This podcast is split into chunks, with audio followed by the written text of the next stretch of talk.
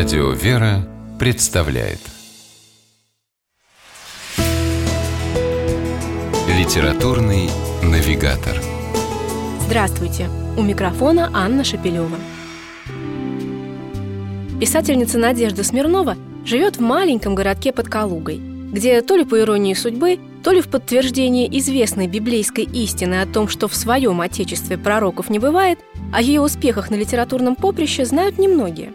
При этом в столице книги Надежды уже несколько лет выходят многотысячными тиражами, а недавно права на ее произведение приобрел настоящий гигант российской книжной индустрии – издательство «Эксмо». Именно там вышел ее сборник под названием «Я вернулась, Господи». До этого Надежда Смирнова печаталась исключительно в православных издательствах, что, однако, совершенно не мешало ее книгам мгновенно набирать популярность и даже становиться лидерами продаж самых крупных книжных интернет-магазинов.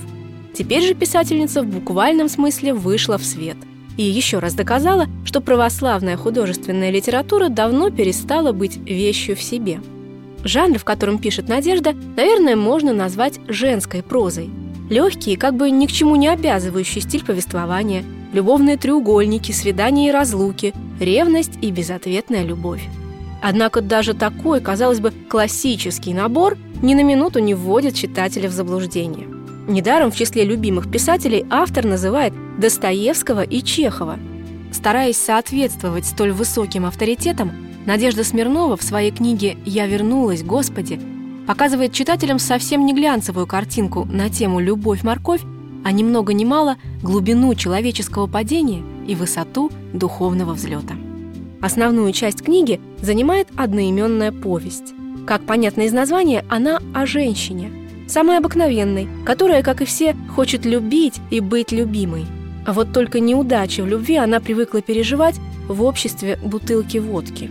История алкоголички Ирочки – интеллигентной девушки, дошедшей до самого края и вновь возвратившейся к жизни, вряд ли оставит читателя равнодушным. И уж точно даст богатую пищу для размышлений. Несколько рассказов, включенных в сборник, как бы логически продолжают тему повести и связаны с ней не только эмоционально, но порой и сюжетно. Все вместе они составляют единую гармоничную картину, по которой, пожалуй, можно судить о неординарном внутреннем мире самой Надежды Смирновой, которая через свою книгу «Я вернулась, Господи» буквально заражает читателя твердой уверенностью в том, что даже в конце самого длинного тоннеля обязательно засияет свет. С вами была программа «Литературный навигатор» и ее ведущая Анна Шепелева. Держитесь правильного литературного курса.